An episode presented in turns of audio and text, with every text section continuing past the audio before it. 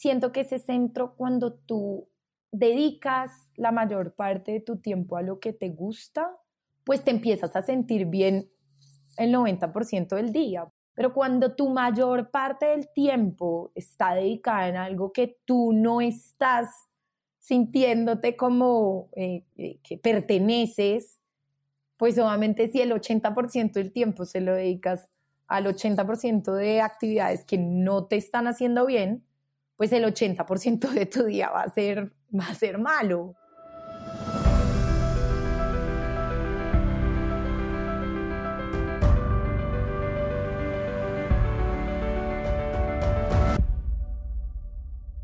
Hola, soy Oscar Austria y estoy bastante emocionado de darte la bienvenida a Caminos Extraordinarios, un podcast sobre personas construyendo caminos de vida con una misión. El mundo necesita más gente responsabilizándose por convertir su misión de vida en su carrera. Y si necesitas ayuda con eso, tienes que suscribirte a mi newsletter en caminosextraordinarios.com, diagonal N. El link está en las notas del episodio. Ahora sí, mi invitada de hoy es Mariana Sánchez. La misión de Mariana es llevar gente a vivir experiencias de inmersión natural y cultural completamente transformadoras. Hoy hablamos de renunciar a su trabajo una vez que su negocio estaba caminando, de ayudar a comunidades a hacer negocios sostenibles, del emprendimiento como un mecanismo de crecimiento y de no tener de otra más que enfrentarse a sus mayores miedos. Mariana, estoy sumamente emocionada de tenerte acá. Bienvenida. Oscar, gracias. Yo feliz también de estar aquí contigo. Oye, Mariana, para empezar me gustaría que me contaras un poquito sobre la historia de aquel viaje que hiciste al Chocó, esta región en Colombia, cuando tenías 25 años, que te fuiste sola. Me gustaría que me platicaras un poquito de ese viaje y por qué fue tan significativo para ti. Bueno, pues mira, yo creo que el Chocó es una de las regiones que más me gusta de Colombia y siento que es un poco porque fue esa primera región en la que tomé la decisión de aventurarme y me acuerdo que mi familia estaba muy asustada porque era un momento muy difícil para Colombia en términos de seguridad. Entonces, de un día para otro les dije, me voy mañana para el Chocó.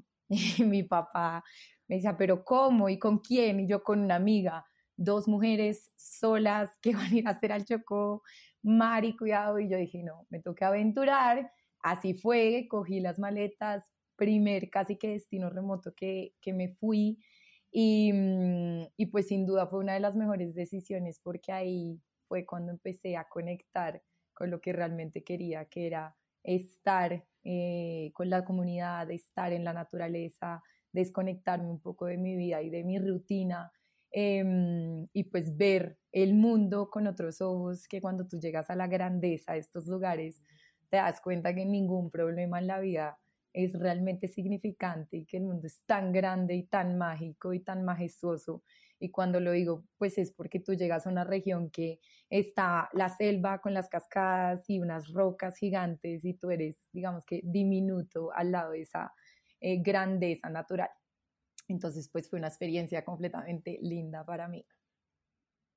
No, qué, qué, padre que lo cuentes y ahorita me gustaría profundizar más en ello, pero para quien no te conozca, Mariana, ¿pudieras darme como un resumen de tu camino de vida al día de hoy? Sí, bueno, Mariana de Bogotá, em, tengo 29 años, estudié administración de empresas en Bogotá, en una universidad que pues es muy pequeña y enfocada a negocios, entonces desde ahí se empezó como a cultivar toda esta parte de emprender y hacer algo diferente. Em, después empecé una práctica en Pfizer, una farmacéutica, en toda la parte de marketing e innovación. Cuando empecé este cargo, la verdad no entendía muy bien de qué se trataba, pero entendía algo y era que en la entrevista me habían dicho que iba a viajar. Y cuando me dijeron que iba a viajar, sin saber mucho y sin entender mucho, entré ahí y entré con una mentora que después de siete años siguió siendo mi mentora en toda la parte de innovación hasta llegar a ser la líder de innovación eh, para Pfizer Brasil y para Pfizer Global. Y ahí había algo que me estaba faltando, que era eh, estar viajando, pero de una manera mucho más natural e inmersiva. Entonces ahí tomé la decisión pues de, empezar a trabajar en, en mi propósito de vida, que era hacer transformaciones culturales ya no es de la industria farmacéutica, ya no es de la innovación em, digamos que el sector de la salud, sino desde el turismo. Oye, qué, interesante. Y entonces estabas en Pfizer y, ¿qué hiciste con, relacionado al turismo? O sea, ¿dónde estás hoy? Pues, ¿qué empezó a pasar? Claro, con Pfizer efectivamente em, iba a viajar mucho. Y yo empecé a viajar por toda Latinoamérica haciendo unos talleres de innovación. Esto era básicamente para hacer que la eh, industria de la salud funcionara de manera más eficiente en pro a los, a los pacientes. Pero yo empecé a viajar por todo el mundo y cuando viajaba por diferentes lugares con Pfizer, me quedaba los fines de semana ya haciendo viajes personales. Y mis viajes personales siempre era a buscar la naturaleza o a buscar algo con un animalito. Entonces me empecé a dar cuenta que independiente a que estaba viajando de manera corporativa, tenía pues una pasión muy grande por el turismo y, estas inversiones culturales y naturales.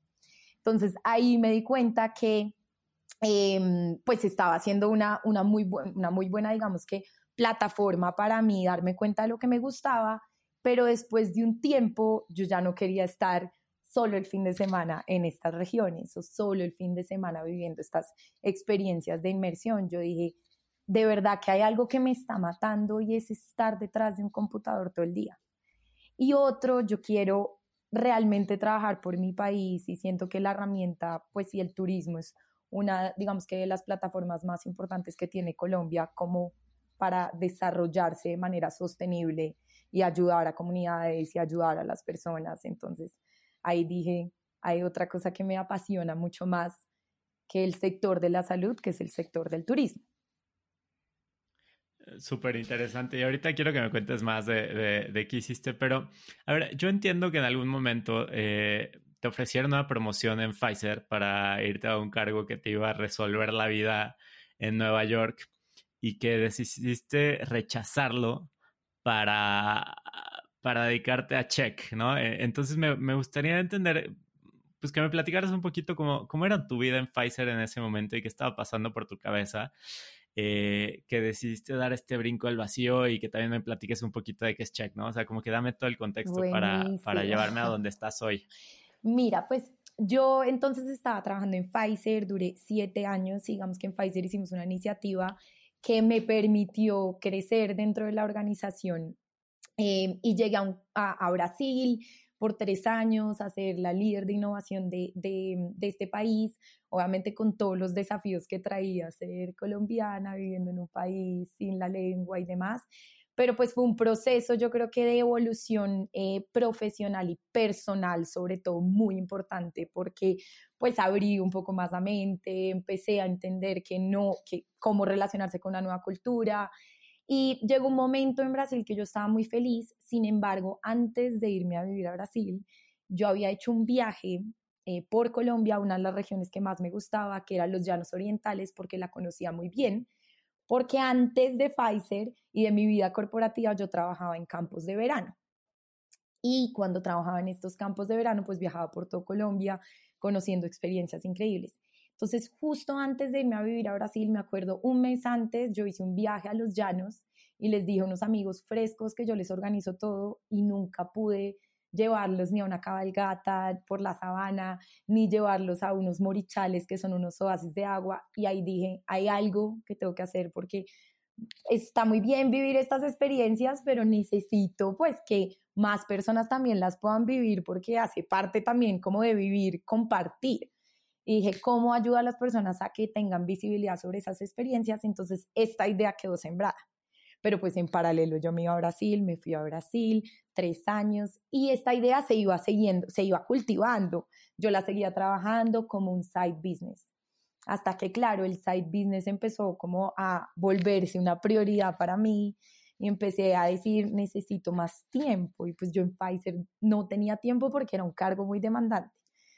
Y empecé a sentirlo, pero no era capaz de tomar la decisión por muchas cosas, porque yo creo que ahí uno llega un momento que pues está muy cómodo, es una empresa supremamente amigable, eh, te pagan a tiempo, te pagan pues bonificaciones y cosas que obviamente son unos incentivos importantes a, a, nivel pues económico y además también es una cultura muy linda, pero pues tú empiezas a decir, listo, estoy cómoda versus estoy llena de propósito. Y no tomaba la decisión. Me demoré muchísimo tiempo hasta que cosas, pues, em, todo se empezó a sumar y cosas empezaron a aparecer en el camino. Y me acuerdo que una vez un amigo me dijo, tú tienes miedo de algo, pero no sé qué. Yo le decía, pues no sé, de, porque, no sé, con eso sub, como eh, financio a Check y todavía no tengo la plata para Check y la plata, al final era, todo se vuelve un poco un tema de plata. Y después me decía, hay algo más. Y mm, él descubrió que un poco mi miedo de renunciar era mi papá. Porque pues mi papá siempre me había apoyado en absolutamente todo, pero todos los días que yo hablaba con él me decía, ¿cómo va Pfizer? Buenos días, ¿cómo va tu jefa? ¿Cómo está todo? Entonces, claro, era un poco más como el miedo a defraudarlo a él.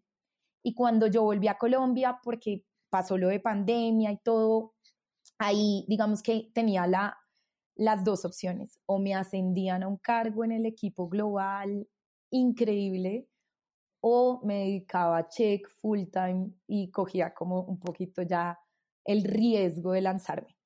Y cuando llegué a Bogotá y aterricé, yo le dije, pa, yo no renunciado por ti. Y él ahí pues casi se muere y me dice, no, pero hagámoslo, yo te apoyo. Entonces ya no me decía Pfizer, Pfizer, sino al otro día, ¿cómo está Check?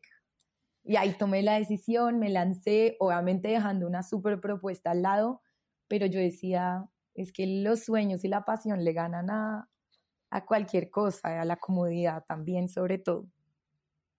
Mira, qué, interesante, Mariana. Y me gustaría saber, ¿había algún tipo de miedo en, en, tu decisión o cuál era el peor escenario? Como a la hora de tener este, este debate interno, ¿qué, ¿qué te decía un lado y qué te decía el otro? Entonces, no, pues había un lado que sin duda yo decía, ¿qué pasa si yo termino eh, o sea, ¿qué pasa si yo sigo en Pfizer? Pues estoy bien, seguro, voy a seguir de pronto creciendo y demás. Pero yo sentía que yo era capaz de dejar a Pfizer, pero yo no iba a ser nunca capaz de dejar a Check. Porque mi vida, ya como mi pasión y motivación estaba era con Check.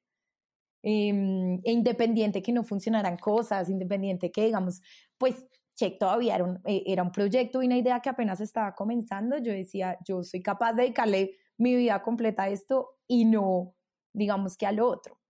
Entonces, pues ahí se volvió ya como algo de, de miedos por superar y que siento que hoy en día más que todo son miedos muy, muy tontos porque yo todavía no tengo responsabilidades. Es más que todo falta de tomar la decisión y de salir adelante y un poquito no tenerle miedo a salir de la zona de confort. Oye, Mariana, ¿y cuál era el plan? O sea, eh, ¿cuál era tu idea para Chuck? No, no qué ha pasado, más bien como a la hora de tomar la decisión, ¿cuál era tu idea? A la hora de tomar, ¿cuál era mi idea? No, mi idea era, voy a ir a dedicarle tiempo a este proyecto. El propósito principal de Check es viajar la vida cambiando vidas. Es decir, cómo conectamos a las personas para que vivan experiencias de inmersión cultural, inmersión natural, para lograr una transformación cultural a través del turismo. Muchas veces es muy fácil un poquito juzgar todo tipo de escenarios desde afuera y demás, pues porque no los conocemos. Entonces es muy diferente cuando uno conoce algo como por el teléfono y ve una noticia y dice, uy, mira, las tortuguitas están en peligro de extinción, ¿cómo se están muriendo? Y ves una foto de una tortuguita con el pitillo pues en la nariz y dices, uy, qué feo, pero no pasa nada en ti, tú igual vas a ir por un café y se te olvidó la tortuguita. Pero es muy diferente cuando tú tienes este tipo ya de experiencias eh, en persona muy diferente cuando tú ves, vas buceando y ves una tortuguita enredada en una red. Eso no lo olvidas tan fácil. O como cuando uno critica un poco las culturas afro, las culturas indígenas y pues es muchas veces porque uno no tiene también la posibilidad de vivir estas experiencias y de conectar con comunidades, de tener un amigo em, de una diferente etnia y decir, todos somos iguales, aquí que alguien tenga un peso más, un peso menos, en la selva no importa. En la selva de verdad el que menos tiene más vale, ¿sabes? Porque estás desencartado, porque te tienes que desentender. Entonces ahí el propósito de Check me fui como por otro lado, un poco es cómo conectamos a las personas a vivir estas experiencias Entonces. Oye, ¿y eh, pudieras darme un, un, par de ejemplos de qué tipo de destinos? O sea, como que dices remotos, naturales, pero pudieras darme como la foto de, más o menos qué podría esperar alguien si va a Check. Claro, pues nosotros hacemos viajes especialmente em, entendiendo muy bien qué experiencias en los destinos remotos vale la pena recalcar. Entonces, si vamos al Chocó, hay dos fenómenos muy importantes en el Chocó. La migración de sardinas, que es un fenómeno nuevo que descubrieron hace muy poco tiempo, y em, el avistamiento de ballenas jorobadas. Entonces vamos en estas dos temporadas al Chocó. En La Guajira, por ejemplo, hay un lugar, hay una actividad local que es el kitesurf, que digamos que ha hecho que esta comunidad se desarrolle. Entonces vamos a hacer un viaje de kitesurf, que para los que no saben es esta cometa con una tabla y es un deporte pues de navegar eh, tú solo por el mar vamos al Guainí a buscar unas cascadas escondidas que muy pocas personas en el mundo conocen, a la Macarena, que es un destino tan increíble, la gente lo conoce por Caño Cristales, y no, Caño Cristales es una de las atracciones de la Macarena, y la Macarena, de hecho, cuando no hay río de colores, también se pone espectacular porque atraviesas unos raudales de agua en medio de las rocas. Entonces, también lo que buscamos es un poco entender qué, qué experiencias dentro de los destinos vale la pena recalcar y a través de un viaje con 15, 20 personas, todos casi que ni nos conocemos, nos vamos de aventura y pues sin duda se vuelve un viaje demasiado transformador, no solo para los viajeros, sino para los locales que también pues muchas veces no reciben tantos viajeros en sus destinos y se vuelve también como una, em, una experiencia co-creada entre las comunidades y nosotros. Fíjate qué interesante. Hace poco entrevistaba a Sebastián Peñalba, que, que él tiene Introspecta, y, me parece que Introspecta es para México lo que Check es para Colombia, ¿no? Entonces, eh, pronto los voy a presentar, tienen que platicar. Una, de una.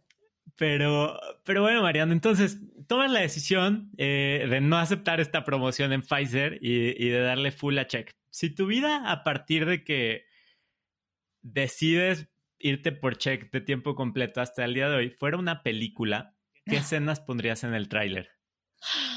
Ay, me encanta. Bueno, mira, yo llevo aproximadamente dos meses y medio desde que tomé la decisión de dedicarme a esto. Creo que he viajado más o menos por unos 10 destinos en estos últimos dos meses. Em, y las escenas que más pondría sería simplemente un día levantarme en mi cama y decir, ¿dónde estoy? ¿Dónde estoy? ¿Dónde estoy? Porque muchas veces pues cambio como frecuentemente de lugar, entonces cuando me despierto, me despierto un poquito desorientada, como estoy en Cartagena, estoy en el Guaviare, estoy en Amazonas, estoy ¿dónde? Entonces, esa es una de las primeras escenas que hoy en día ya como que intento regular con otras estrategias, pero despertarme así.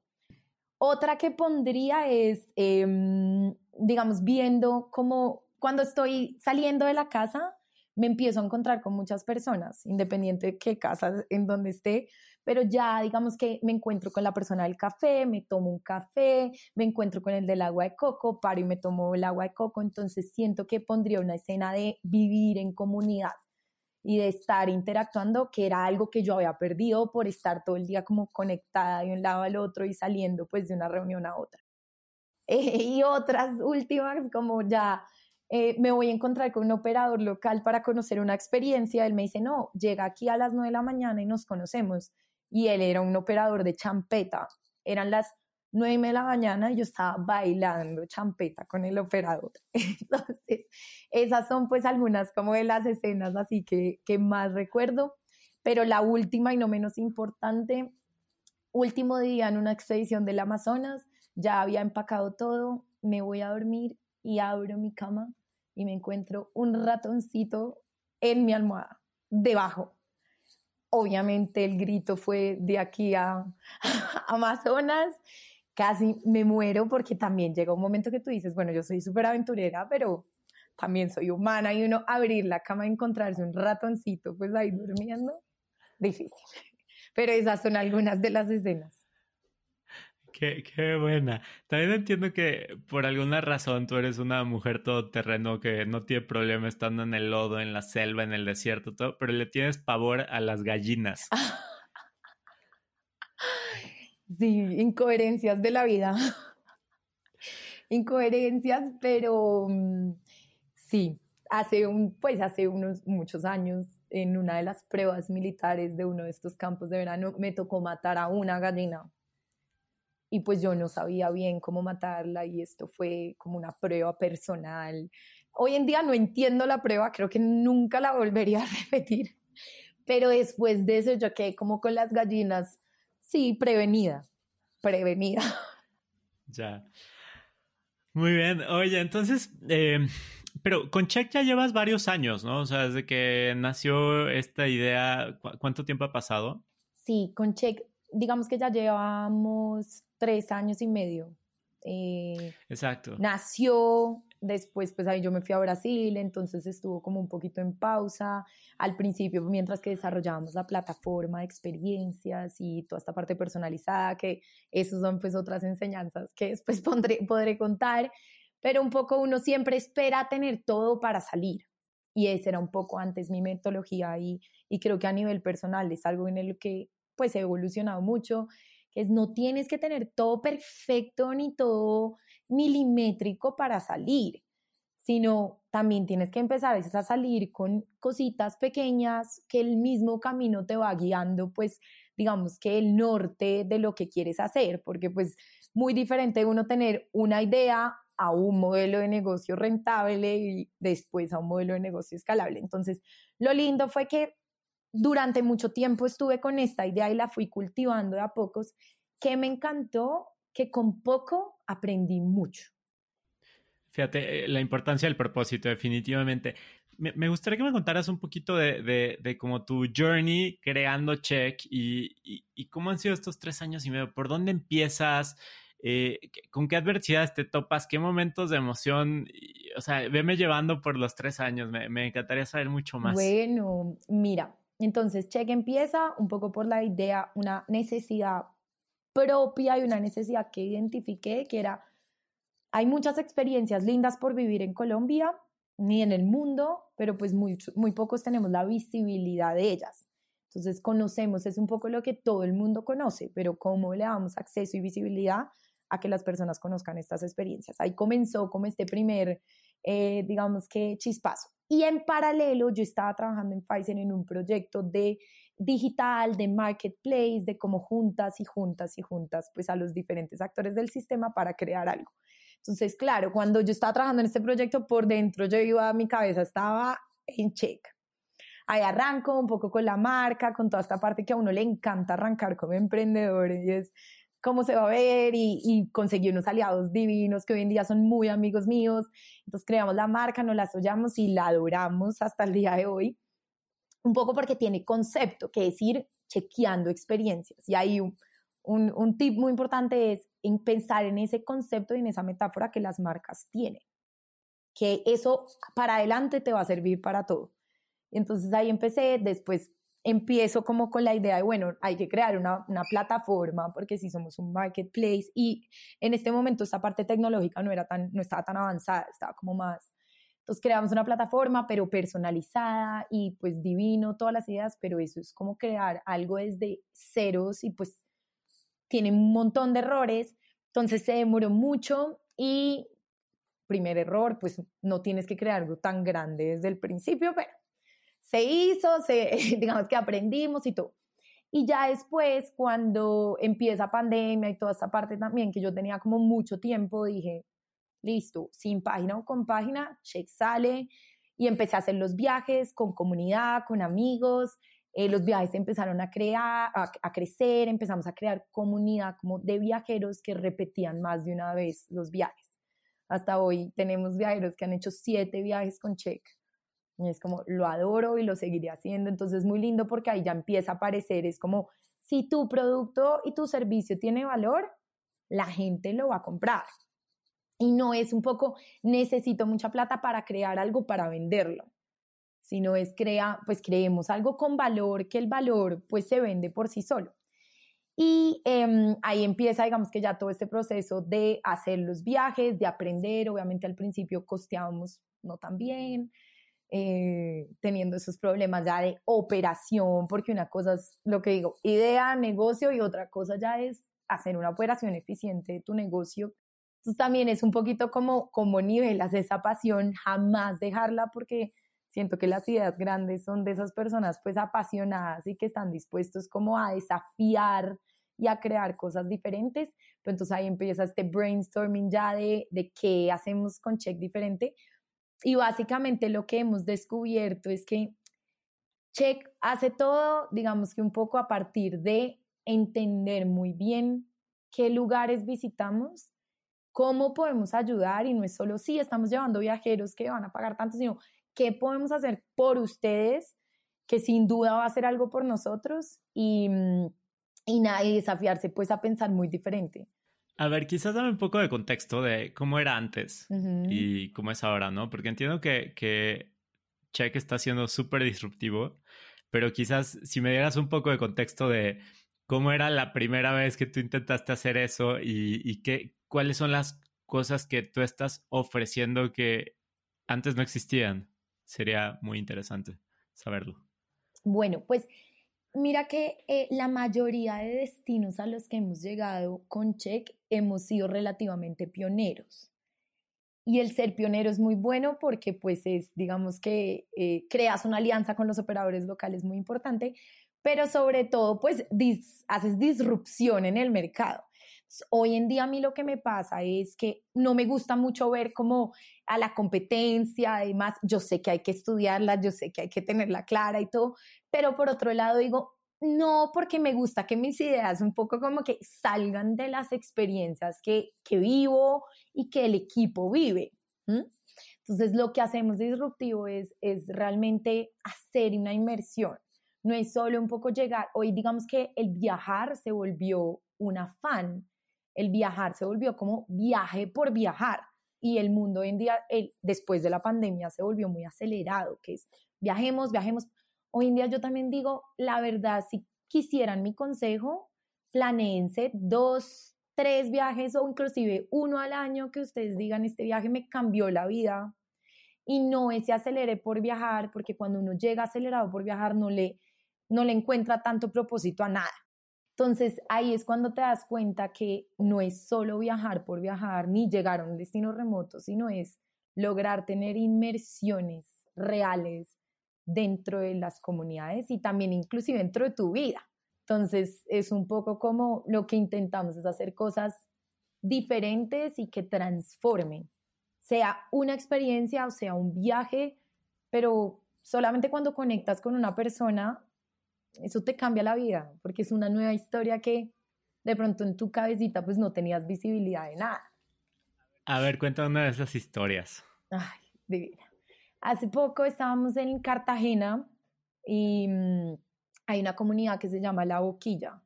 Es una comunidad que ha sufrido muchísimo un poco por em, la falta de prioridad de ellos comunidad, como comunidad versus los proyectos también que se construyen a sus alrededores y demás. Y em, ellos son una comunidad pesquera, pero se están quedando sin peces por ciertas razones, pero más que todo una, una principal es que hicieron una siembra de manglares en donde nacían los peces. Es decir, que pues cada vez se están quedando sin peces y fuimos a conocer un proyecto de un, em, del chef de un restaurante de un amigo que quiere hacer una experiencia de turismo por los manglares de la boquilla. fuimos a ver cómo era la experiencia, como para recomendarle cositas de dónde iba el café y demás. Y lo lindo fue que cuando llegamos a su casa, que es, digamos, donde él eh, les ofrece el almuerzo a las personas, nos encontramos con su papá, que lleva pescando por tres generaciones, eh, tejiendo atarrayas a mano por dos meses y nos empezó a contar entonces cómo eran los puntos de la atarraya, donde tejía y bueno, llenándonos obviamente un montón de, de historias lindas, pero en esas llegó un vecino pues a hablar con nosotros y a saludarnos y él algo nos quería decir. Como él llegó, pero algo. Y entonces empecé a hablar con él y me dijo, es un poco triste porque antes nosotros pescábamos un poco con la ilusión de qué gran pez vamos a pescar, se lo vamos a intercambiar al vecino por, no sé, por un cultivo de papayas que él tenga y vamos a hacer esta, como este intercambio, ¿no? Que era antes un poco cómo funcionaban las comunidades de intercambiamos algo chévere por algo chévere y los dos nos emocionamos y los dos comemos ricos. Y él decía, es muy triste porque antes ese intercambio de un pez lo hacías con amor y compasión. Hoy en día los peces te los compran por kilo y a ti te compran tantos peces por tal kilo y todo es por plata. Y la plata se acaba, la plata se gasta, pero la comunidad se pierde y como el amor por lo que haces también se pierde y la gente trabaja por trabajar.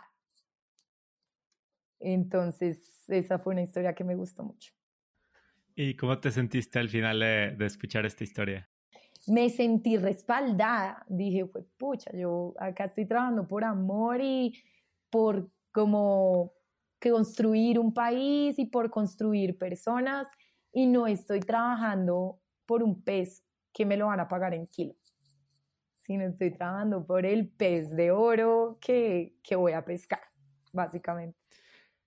Fíjate, qué, qué interesante esto, porque lo que mencionas es, es, definitivamente eso. O sea, estas comunidades tienen problemas que quizás no tenían hace 50 años, ¿no? Entonces, como que nosotros las hemos visto marginadas siempre, Total. pero la verdad es que están más marginadas ahora que, que antes, ¿no? Entonces, ¿cómo Check puede ayudar a, a, ese tema de desmarginalizar ciertas comunidades? Total, mira, por eso creo que el, el Check, pues digamos que es, es el vehículo que nos va a permitir uno, tener visibilidad sobre estas situaciones.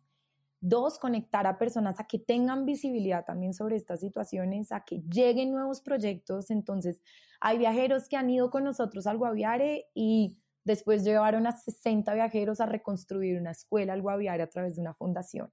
Entonces, nos volvemos, es como un vehículo de, de, de propósito con otros aliados de propósito para estas comunidades, para tener visibilidad, para ver qué podemos hacer.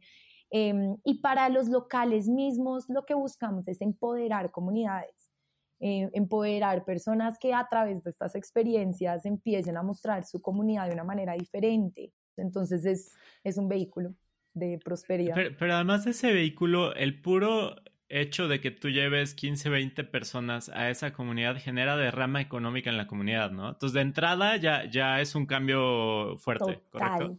Es una economía circular lo que genera el turismo. ¿Con qué tenemos que tener mucho cuidado? Y es un poco, hay veces queremos viajar a todo barato, ¿no?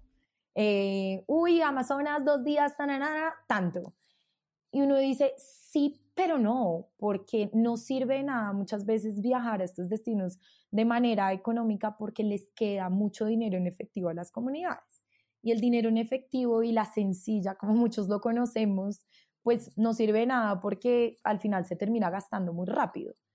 Entonces es un poco más como cuando viajemos a estos territorios, tener conciencia y decir, sí, de pronto voy a pagar un poco más alto, es más costoso, pero resulta que yo estoy apoyando un operador local que no solo me está llevando a conocer cosas increíbles, sino ese operador local es un agente de cambio para muchos operadores dentro de una comunidad.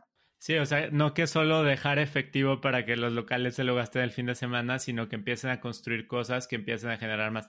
Fíjate, eso es bien interesante porque creo que no es tan obvio, ¿no? Eh, eh, las diferencias entre nomás dejar gasto y dejar infraestructura. Ahora, Mariana, me gustaría que me platicara, me platicaste un poquito de los retos que has tenido, como eh, eh, este tema de, por un lado, tener mucha pasión eh, y un amor hacia tu país y, un propósito de, querer ayudar, y por otro lado, hacerlo un negocio, ¿no? Y, que empiece a generar y, que sea rentable y todo, pero me gustaría irme más al lado interior, ¿no? A, a, como cuáles han sido los retos para ti como persona, no tanto como negocio, no tanto hacia afuera, sino ¿Qué cuestionamientos has tenido que, hacerte y, qué cambios has visto en ti para decir, he crecido de esta manera, de, así como Mariana, antes versus después? Me, encantaría que me contaras eso. Mira, yo creo que el más, el, digamos que el reto también principal personalmente es un poco desafiar al sistema. Es, es medio, vas a desafiar un sistema que ya funciona o que funciona hace muchos años así, porque cuando yo renuncié a Pfizer, digamos que eh, está el otro mundo más de emprendimiento y de empresas que te aceleran, empresas que te ayudan a crecer y sin duda yo digo, es un camino súper eficiente, es un camino, wow. Pero yo tenía, digamos que en el corazón algo que era, yo le estoy un poco mandando el mensaje a las personas de que se conecten cada vez con vivir experiencias y que durante sus semanas estén más conectados. Entonces, no siento coherencia cuando digo, voy a decir que se conecten, pero yo voy a estar en un computador ya no 20 horas, sino 24 con reuniones de 10 minutos, con este mundo, digamos que ya acelerado, que si ponía eh, eh, pues inversionistas dentro del proyecto, tenía que cumplir unos indicadores, tenía que cumplir unas metas, pero eso me limitaba a poder decir, me voy al Amazonas, me voy al Guaviare, ya vengo, porque pues igual tienes que estar conectado. Entonces, esa parte, digamos que fue de los principales desafíos que, como que enfrenté apenas salí. No te digo que lo tengo todo resuelto, porque obvio me estoy yendo un poco por el camino 4x4, quiero crecer a Check en un modelo de bootstrap, pues que Check mismo empieza a generar su valor y por ende empezamos a generar pues ingresos y un modelo más sostenible y rentable. Pero esta parte, digamos que siento que es el camino, es un, es un camino de piedras y por eso lo llamo 4x4, pero pues el 4x4 es muy divertido. Entonces tiene todo lo bueno y todas las complicaciones. Bueno porque vas conectando, bueno porque puedo viajar, bueno porque sigo expandiendo un poquito como mi visión y sigo conociendo y conectando con historias. Y sobre todo se crea mucha comunidad. Entonces a partir de los viajes creo un nuevo amigo, creo otro nuevo amigo, nos inventamos algo nuevo. Entonces, un poco es, me da espacio para seguir creando y me da espacio para seguir como mm, incentivando mi creatividad. Cuando yo me quedo en un computador, simplemente empiezo como a, a, a, no sentirme bien. Entonces, como camino por la casa, me empiezo a sentir incómoda y digo, no estoy de pronto como en el lugar eh, que hoy quiero estar, ¿sabes? A ver, de eso. Cuando no te sientes bien, dices, en la casa me vuelvo loca. Todo. ¿Cómo has aprendido a lidiar con, con no sentirte bien? ¿Qué haces para volver a tu centro? Yo siento que ese centro, sin duda, en algún momento yo usaba muchas herramientas para estabilizarlo. Em, siento que ese centro, cuando tú dedicas la mayor parte de tu tiempo a lo que te gusta, pues te empiezas a sentir bien el 90% del día, porque si te levantas y estás en un lugar que, te, que, sientes que vas a ir a explorar y conectas y estás con personas y el día va pasando y tu día cada vez casi que va mejorando y vas como conociendo nuevas cosas, pues estás bien. Pero cuando tu mayor parte del tiempo está dedicada en algo que tú no estás sintiéndote como eh, eh, que perteneces, pues obviamente si el 80% del tiempo se lo dedicas al 80% de actividades que no te están haciendo bien, pues el 80% de tu día va a ser, va a ser malo. Obviamente mucha gente me dice, vendía, pero ¿cómo lo encuentro? Siento que tengo algo que encontrar y no tengo ni idea qué. Digo, pues vas muy bien, te estás cuestionando. El resto va a llegar. El primer paso. El primer paso es cuestionarse. Pero entonces lo que escucho es, tú, tú, te, tú, tú estás más en tu centro en la naturaleza y en el viaje y no tanto en la ciudad ni encerrada, ¿correcto? Sí, total. O más que todo estoy en mi centro cuando estoy em, haciendo cosas que me gustan. ¿Qué me gusta o qué le gusta a Mariana? A mí me gustan los animalitos, me gustan y sus comportamientos, porque siento que entienda, entiendo también muchas cosas me gusta conectar con personas y, de alguna manera poderles ayudar con algo. Em, me gustan los eventos, como crear, crear cosas. Y pues me gusta la naturaleza.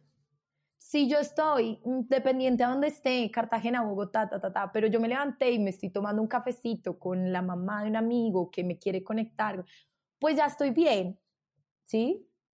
Pero si yo me levanto y estoy corriendo, como me pasó muchas veces, bañándome y pensando en mis 18 pendientes, em, sentándome a trabajar en un computador y pasando todo el día en el computador, casi que sin tiempo a almorzar, porque a veces ya me olvidaba o sí, como que empiezo a pasar una vida muy automática, muy conectada todo el tiempo, pues ahí es cuando empiezo a estar a sentirme mal.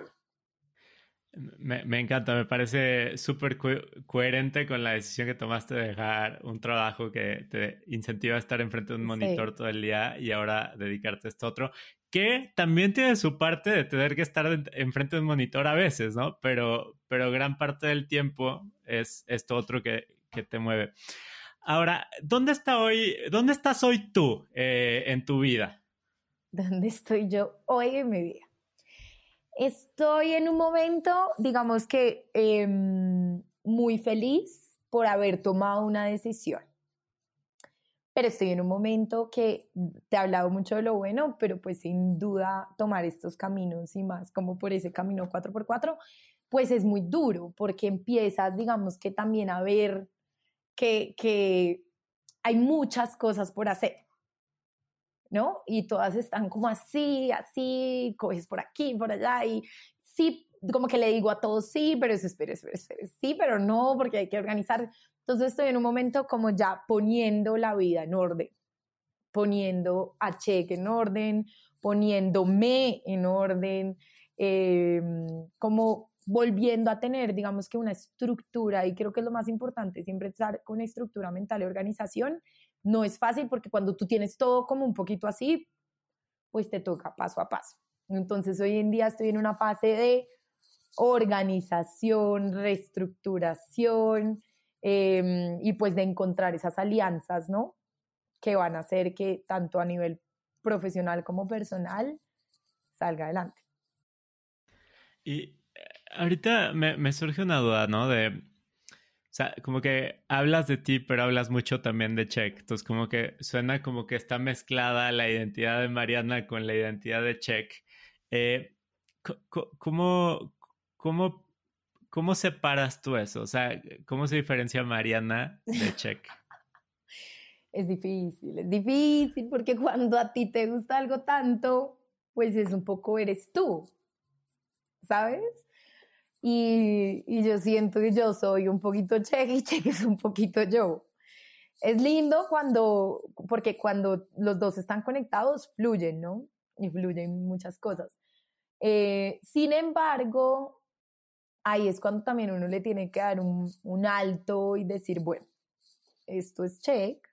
Ahora también, ¿qué pasa con Mariana? ¿Sabes? Porque uno también empieza a descuidar mucho Em, no sé, a nivel personal, tus relaciones, eh, tu salud, sí, otro tipo de cosas que dices, no, espere, hay que dividirlo, porque por dedicarle, y ahí volvemos al 80-20, pero si le dedico el 80% a check, pues me va a quedar el 20% a mí. Y es como no.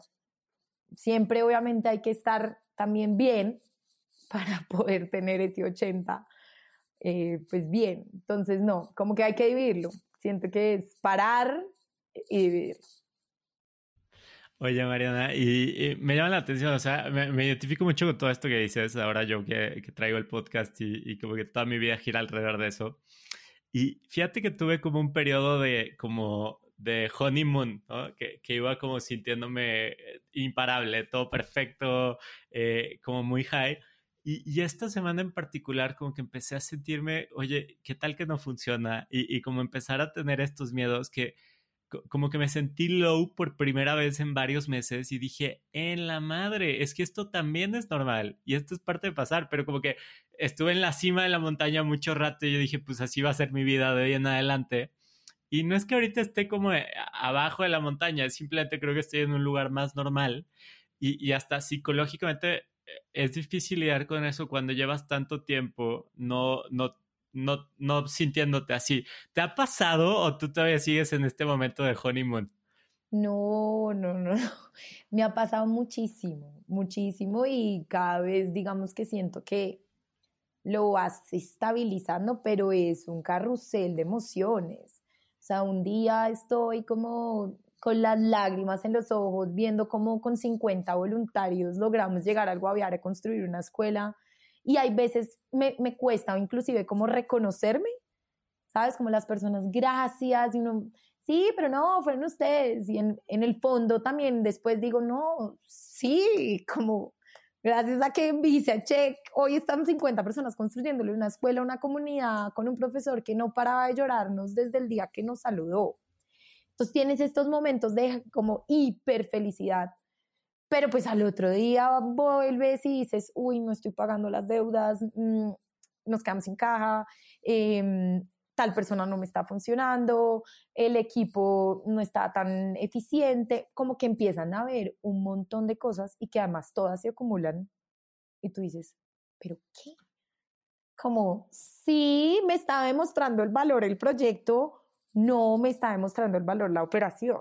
Y obviamente lo más fácil en ese momento es decir, pues no, no puedo, o me toque volver para atrás, o pero he tenido días duros, duros. De hecho, esta semana fue uno de esos que uno dice, me quiero morir. Un poco porque además tú eres un poco lo que tú, eh, tú eres, digamos que la, la, la que tiene que, que, ¿no? Que, que cargar con todo eso.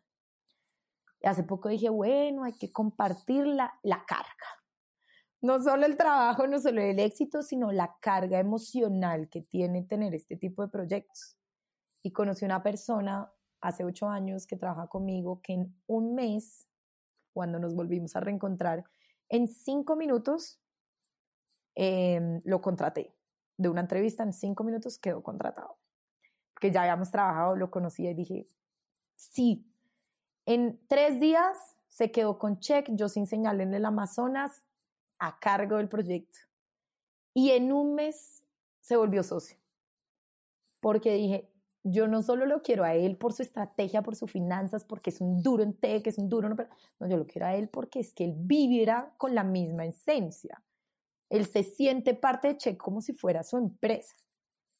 Y dije, pues necesito sacar como ese apoyo emocional. Entonces ahí un poco esta historia va a que en esos momentos es bueno hablar con el de la derecha, hablar con el de la izquierda y decir, todos hemos pasado por esto y está bien pasarla mal yo estoy 100% de acuerdo. Y em, ahora, me gustaría entender otra parte de, de, transformaciones a lo largo de tu vida, ¿no? Digo, ahorita hemos platicado un poquito de los últimos tres años desde que tienes check, pero, pero entiendo que cuando eras niña, tuviste una relación complicada con tu mamá, que, que te formó bastante. Entonces, si quieres hablar de eso, me, me, gustaría que me platicaras un poquito qué pasó y, y, qué aprendizaje sacaste de eso que luego te ayudaron en otras etapas de tu vida a formar tu carácter. Total, digamos que bueno, mis papás se separaron más o menos cuando yo tenía 14 años, entonces 14 años pues es una edad supremamente vulnerable y digamos que es como esa la que uno se siente grande pero pues que uno mentalmente todavía tiene muy pocas herramientas, entonces solamente te sientes como si el dueño del mundo, pero no.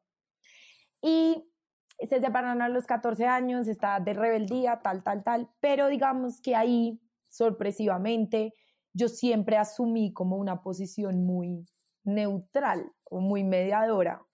Me puse como a mediar entre mi papá y mi mamá y mi hermana, que es súper emocional, y como a una posición de madurez que tampoco tenía yo. Entonces uno también cree que es maduro y, porque de pronto sí puedes llegar a tener habilidades de inteligencia emocional em, desarrolladas, pero pues estás asumiendo una posición que a esa edad no tienes las suficientes herramientas para asumirlo. Entonces, digamos que lo que yo creo que más me llevó esa separación y como de la relación que en ese momento se complicó mucho con mi mamá, porque uno entra pues sin duda a juzgar, juzga las partes. Y hoy en día pasa también en la sociedad, uno cualquier cosa es más fácil juzgar que ver cómo lo solucionamos o ver cómo ayudo. Es critique, critique y es más fácil. Entonces, en ese momento creo que juzgué muchísimo y eh, hoy en día creo que lo que más me llevo es, ya después de todo un proceso de desarrollo personal, que sobre todo en Brasil se potencializó, yo llegué también, digamos que pensando que era una persona muy inteligente emocionalmente y Brasil me cogió y me estampó contra una pared y me di cuenta que me faltaban muchas herramientas para entender a las personas y para decir, no todo puede ser ¿sí? Crítica. Dime ahí. A ver, platícame un poquito qué pasó en Brasil y qué aprendiste. Entonces, mira, en Brasil principalmente lo que pasó fue que yo llegué a un cargo mucho más em, alto de lo que, digamos que eh, en edad eh, podía ser. llegué a un cargo, pues, digamos que me superaba un poco en esas herramientas emocionales y psicológicas y digamos que fue de los momentos más duros que hasta hoy he tenido en la vida. Más duros porque al final no, es, no son situaciones tan difíciles, pero que tu cabeza te lleva a complicarlas. Entonces no me la empecé a llevar también con algunas personas y eso emocionalmente me estaba matando. Yo decía, pero yo estoy aquí dando todo y, y ¿qué pasa? Y después me empecé, pues empecé a entender que habían muchas cosas que no las veía con perspectiva y todo me lo tomaba personal. Entonces me estaba llenando, pues era de tristeza personal, porque todo pensaba que era yo y que yo era la víctima de Brasil y del mundo. Y ahí empecé un proceso de coach muy lindo que me empezó a dar perspectiva de muchas cosas. A ver, platícame, ¿para qué te funcionó a ti la herramienta de coaching? Eh, y quizás, ¿qué otras herramientas has utilizado a lo largo del camino que, que pudieras recomendar a la audiencia? Como herramienta, sí, recomiendo mucho el coaching porque digamos que hay una parte que es el manual del ser humano. Y hay un libro que se llama así, el manual del ser humano. Y es nosotros, pues como seres humanos, pensamos, razonamos de muchas maneras, pero digamos que todo tiene un comportamiento muy similar, que es si una persona me dice esto, yo voy a actuar así, voy a reaccionar o voy a actuar. Entonces, ahí como para mí eso funciona como un árbol de, decisiones de cómo nos comportamos y el por qué. Y yo antes, pues claro, uno lo más fácil es, es verse como una víctima, ¿no? Solo me pasa esto a mí. ¿Por qué me pasa esto a mí? Em, entonces todo lo empiezas pues a ver es más hacia ti y no más hacia el entender por qué pasan las cosas y entender al otro. Esta parte pues de, de coaching que una persona a través de ejemplos de vida te empieza a dar herramientas y herramientas es, mira, esto pasó, caso uno, y tú escuchas lo que pasó y ves cómo lo resolvieron, después tú lo aplicas a tu vida eventualmente llega. Entonces, esa parte de tener a alguien que te dé más visión y perspectiva es eh, tip número uno. ¡Wow! Me cambió la vida. Otro, sin duda, es la parte, ah, bueno, ya como respirar, ¿no? Para, para un minuto, mm, calma. Entonces, ahí ya hay herramientas como empecé a hacer yoga, meditación y toda esta parte espiritual que de verdad sirve muchísimo, sobre todo para que ellos mismos tienen herramientas de pensar, saber respirar y tener momentos de quietud, sobre todo. Porque cuando tú estás también quieto, piensas mejor y cuando estás quieto, hay veces solamente te desconectas y no piensas, pero estás tranquilo, le bajas a los niveles del estrés. Y, y tercero, empecé a leer mucho, algo que no era un hábito recurrente en mí, mucho de psicología, siempre teorías de psicología y toda esta parte, y de cómo empiezo a mejorar mi comunicación, que era de pronto en palabras, yo hacía que la gente no entendiera que yo no era, como que no me quería creer más o menos, pero que quería era demostrar un punto de vista. Entonces empecé a mejorar palabras en vez de decir como esto es así, decía, mira este otro camino que yo exploré, ¿qué tal si lo exploramos juntos? Y haces parte a las personas un poco como de las de los problemas y las soluciones. Fíjate qué interesante. Me, me encantaría que me contaras un ejemplo, pero armado a todo lo que dijiste, yo entiendo que antes tú eras alguien que juzgaba quizás a la gente, ¿no? Y, y, que uno de los aprendizajes que has tenido a lo largo de tu camino es ya no juzgar a la gente, sino realmente escucharlos, conocerlos. Y, y, me encantaría que me contaras quizás ese proceso de transformación con algún ejemplo concreto, porque sería muy valioso tenerlo. Un ejemplo concreto. Eh, no sé qué ejemplo se me ocurre, pero te puedo contar un poco el journey de, eso. Siento que antes sí era una persona mucho más eh, controladora, ¿no? Y como tú quieres tener todo perfecto, y quieres planear todo, y quieres ser como un poco la orquestadora de todo, eso está muy bien, pero eso al final es algo que te está alimentando el ego.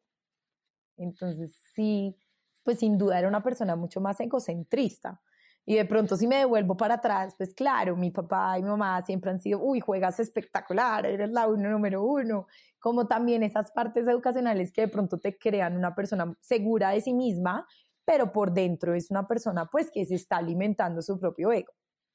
Y cuando empecé a tener todas estas situaciones en Brasil, cuando como que la vida me empezó a dar un poquito más duro, cuando llegué a un cargo en el que tenía un apartamento muy top y un carro muy top, sí, podía en el futuro tener dos cuartos o dos carros o un carro mejor, pero yo estaba por dentro lo menos feliz que podía estar. Y las cosas físicas y materiales me daban cuenta que era algo completamente superficial y que eran felicidades a corto plazo. Entonces ahí empecé como a darme cuenta de que esta transformación se había convertido en que era algo mío, independiente a todo. Y ese algo mío era que me empecé a dar cuenta que me gustaba ver a otra persona feliz. Fíjate, que, que, qué buen, qué buen insight, porque creo que son dos, ¿no? Hay un libro que se llama Mindset, que habla de mentalidad de crecimiento y mentalidad fija, ¿no? Y, y parece que a ti te educaron quizás de alguna manera con mentalidad fija, ¿no? Donde te decían, eras, eres muy buena porque eres buena y entonces siempre tenías que ser buena. Ya, ya no había esta mentalidad de puedo mejorar, es la mentalidad ya soy buena y, debo de sacar todo bien. Entonces, creo que esto es algo muy importante y lo que escucho es ahorita como que eh, a, raíz del proceso coaching y todo, te, te diste cuenta como de, no, no, no, puedo mejorar y puedo crecer y aunque me vaya bien en ciertas cosas, siempre como que el techo está mucho más arriba y probablemente nunca llegue. Entonces, eso me parece súper interesante. Y la otra parte que mencionas es esta parte de aprender a estar presente, ¿no?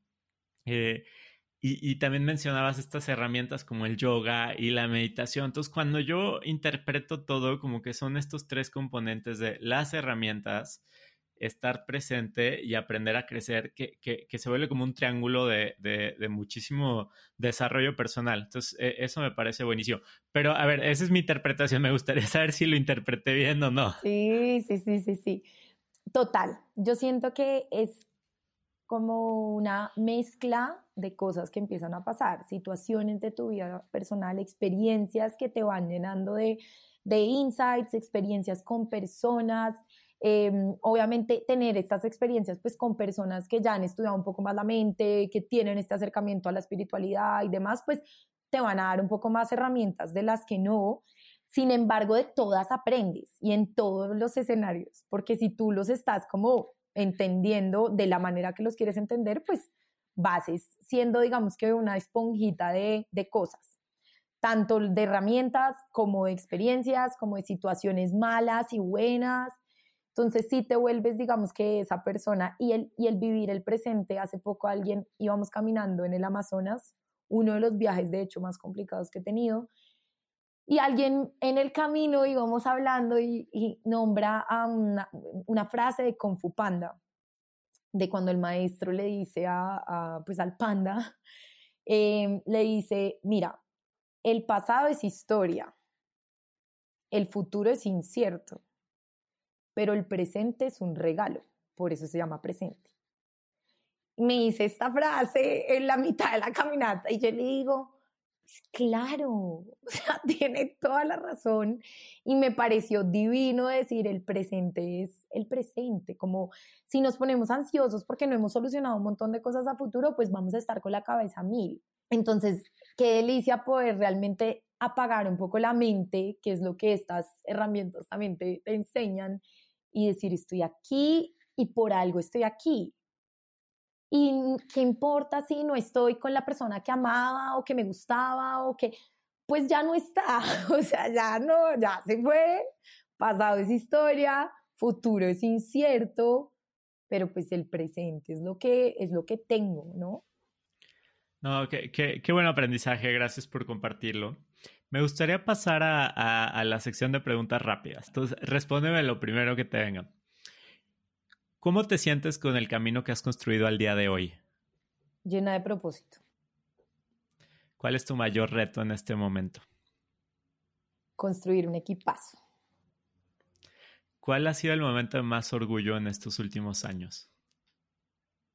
Tomar la decisión de salir de mi zona, de mi propia zona de confort, que esta vez no era la selva, pero era una decisión personal. ¿Cuál es el primer destino que recomendarías hacer a alguien que quiera conocer Czech? Providencia.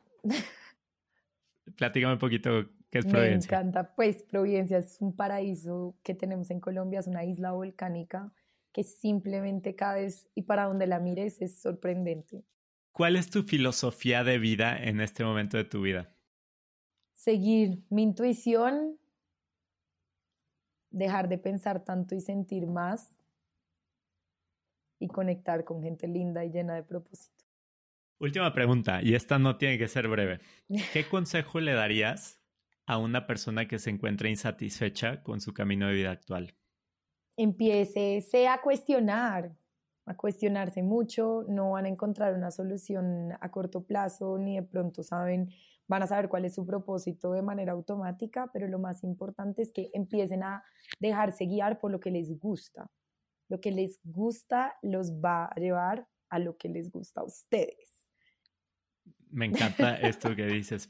Mariana, ha sido un verdadero deleite tenerte acá. Muchísimas gracias por venir. Y me gustaría preguntarte, ¿dónde te puede seguir la audiencia? La audiencia me puede seguir en mi Instagram, Mariana Sánchez C, y en Check New Places, Check New Places. Ahí también nos seguiremos, sin duda. Y Oscar, no, el placer fue mío. De verdad que uno nunca sabe estas conversas cómo van a salir. Hay veces uno está inspirado, hay veces no, y, siento que fluyó muy rico. Qué eh, gran proyecto el que tienes. Qué delicia también poder escuchar la historia de tantos. Y mira que de alguna manera estamos haciendo cosas parecidas, es conectar con personas, conectar con propósitos, desde industrias diferentes, pues lo mío es desde el turismo, pero lo tuyo es desde historias de vida, pero pues creo que lo que siento es que los dos queremos generar un cambio en otras personas y tú en este momento pues eres un motor de inspiración para personas que están de pronto como muchos hemos estado. Entonces, felicitaciones y, y muchas gracias por este espacio. Muchas gracias, Mariana. Felicidades igual. Sigamos en contacto. Gracias. Admiro que Mariana está construyendo una carrera que le apasiona, en lo que es muy buena, que genera un impacto y que le reditúa. Antes de irte, entérate de cada nuevo episodio de Caminos Extraordinarios dando clic a seguir en Spotify, Apple Podcasts o YouTube y comparte este episodio con gente que busque crecer. Yo soy Oscar Austria y puedes encontrarme en el Instagram Caminos extraordinarios. Eso es todo por hoy. Nos vemos en el próximo episodio de Eduardo Molina, del cual te dejo una probadita.